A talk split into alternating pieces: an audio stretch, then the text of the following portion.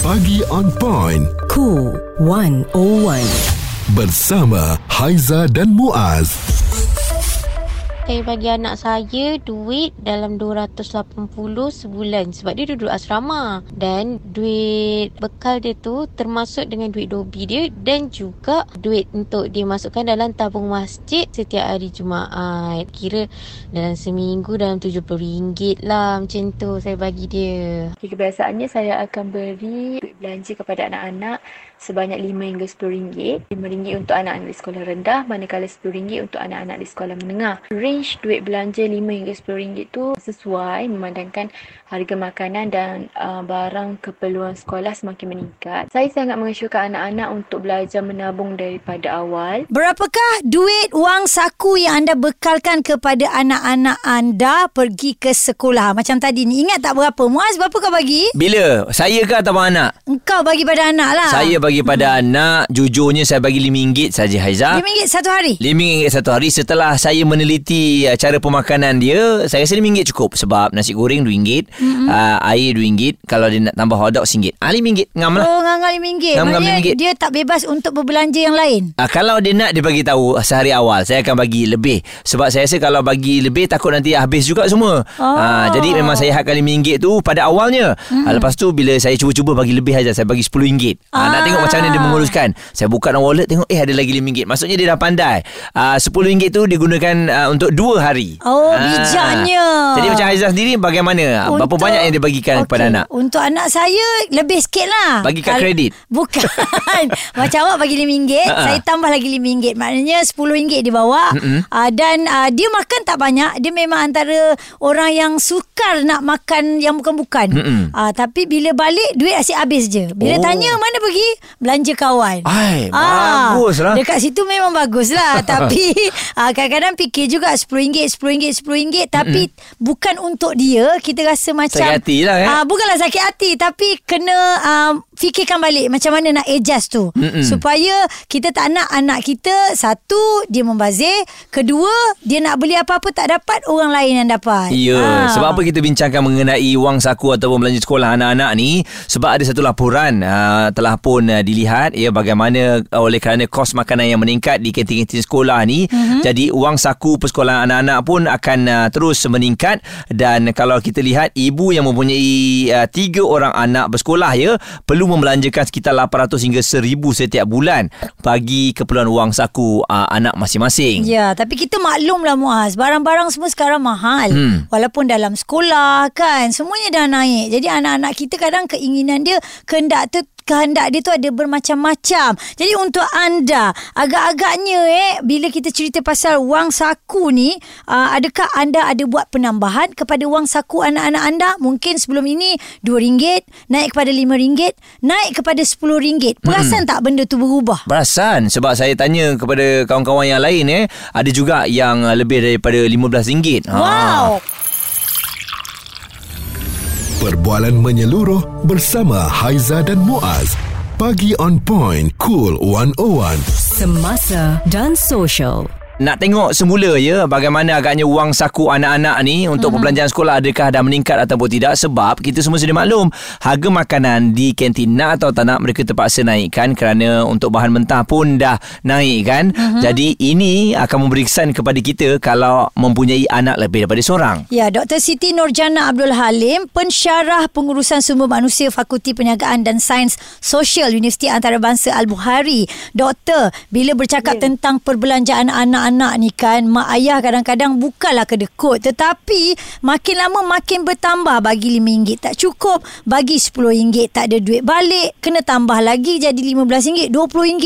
Macam mana doktor kalau kita melihat perkara ni? Adakah kita perlu potong um, segala perbelanjaan anak kita setiap bulan? sebab isu uh, berkaitan dengan wang saku sekolah kini uh, masa, uh, sudah hangat diperkatakan sebab uh, peningkatan jumlah daripada 5, 10 dan sekarang ni adalah uh, mas- maksudnya 10 ke 15 ringgit sehari Mm-mm. untuk seorang anak. Mm-mm. Okey, jadi pen- peningkatan ni dari segi pemakan makanan dan juga kita juga perlu tengok dari segi kos-kos lain terutamanya aktiviti-aktiviti yang diadakan di sekolah juga memerlukan kewangan juga daripada uh, pelajar-pelajar. Setuju. Dari segi um, kita tengok tempat lah kan doktor adakah memainkan peranan juga dari segi nak berikan wang saku ataupun belanja sekolah ni di kawasan pendalaman mungkin berbeza berbanding dengan bandar. ikut kawasan dan juga kos pendapatan keluarga juga di sana yang mana pedalaman mungkin uh, pembelanjaan anak lebih kurang berbanding uh, keluarga ataupun uh, yang tinggal di kawasan luar uh, di kawasan bandar. Jadi di sini kita tak boleh untuk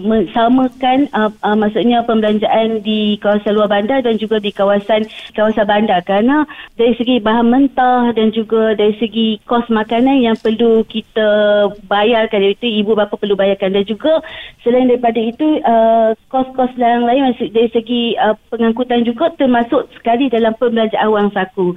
Uh, bukan saja dari segi makanan, dari segi pengangkutan Hmm. anak-anak nak ke sekolah juga termasuk sekali dalam pembelanjaan wang saku. Kalau begitu adakah sebagai ibu bapa boleh tak kalau kita pergi ke sekolah untuk bagi tahu tentang uh, harga makanan yang dijual dekat sekolah ni sepatutnya kena letak standard price sebab sesuai dengan anak-anak yang bersekolah sebab kalau kita letak harga ataupun makanan yang sama kat luar mewah semua yang dilambatkan pembelanjaan ini yang akan bertukar eh doktor Ah betul.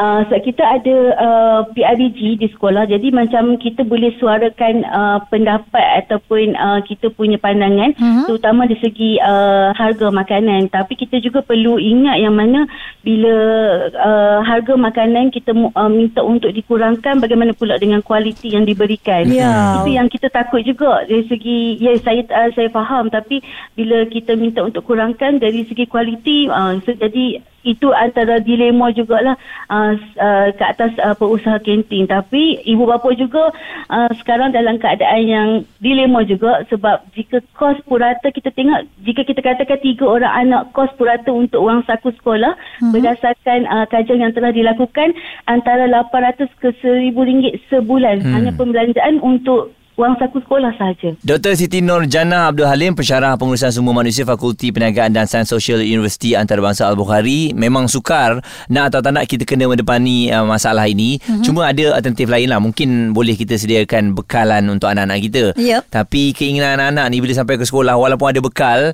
dia masih lagi uh, nak berbelanja di sekolah tu. Mana boleh kawan-kawan dia belanja, dia hanya tengok bekal dia je. ha kan kecoh Elio dia kan Responsif menyeluruh tentang isu semasa dan sosial. Pagi on point bersama Haiza dan Muaz. di Cool 101.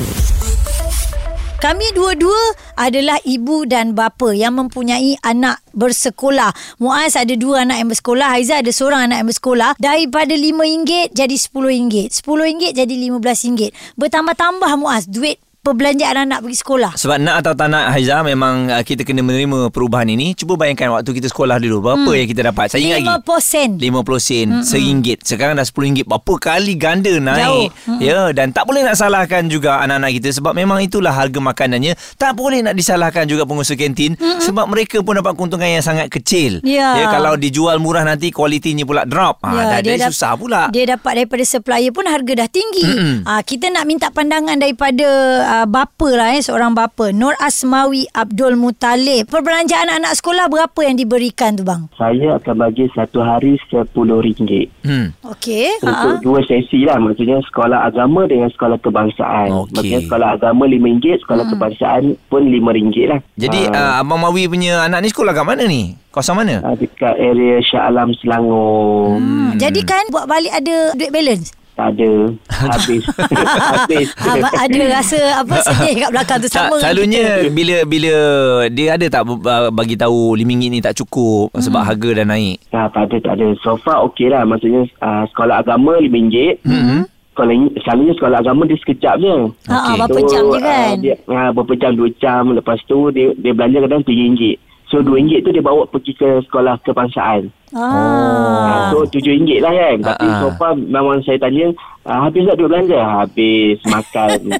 tak ada baki. Tapi uh, uh, Abang Asmawi anaknya berapa orang? Seorang? saya anak uh, yang sekolah uh, tiga. Tiga Uh, orang. yang sulung duk asrama. uh, one. Aha. Lepas tu yang dua tu uh, darjah lima dengan darjah dua. Mm. Okey, bila kita tengok yang asrama tu, okey sekolah rendah ni masih lagi main dengan uh, apa seringgit, lima ringgit, dua puluh apa sepuluh ringgit. Tapi asrama Hmm. ni pula macam mana pembahagiannya? Ada tak komplain daripada segi kenaikan uh, harga makanan dan sebagainya? Okey, yang sekolah asrama tu sebab dia sekali dengan uh, yuran makan. Hmm. Uh, so yuran makan. Tapi saya memang standby lah dalam seminggu tu saya akan masukkan duit RM50. Maksudnya Oh. seminggu RM50 lah. Tapi dalam masa macam uh, kalau kita duduk asrama, memang dia ada pagi, ada makan, mm-hmm. uh, lat, uh, tengah hari ada makan, uh, makan malam. So uh, dia just untuk top up, eh, untuk makan pukul 10 sahaja. Oh, Oh, sebulan duit kecemasan. RM200 lah ni eh. Uh-uh. Ya betul. Sebab mm-hmm. seminggu tu saya akan masuk RM50. Okey.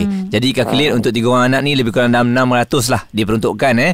Jadi Haizat untuk 600 uh, kita dah kena ketepikan dah. Ini untuk anak-anak ini untuk sekolah dia ni. Ya. Belum lagi kalau dia nak beli buku, belum lagi permintaan kat luar nanti nak masuk kelas taekwondo dan sebagainya.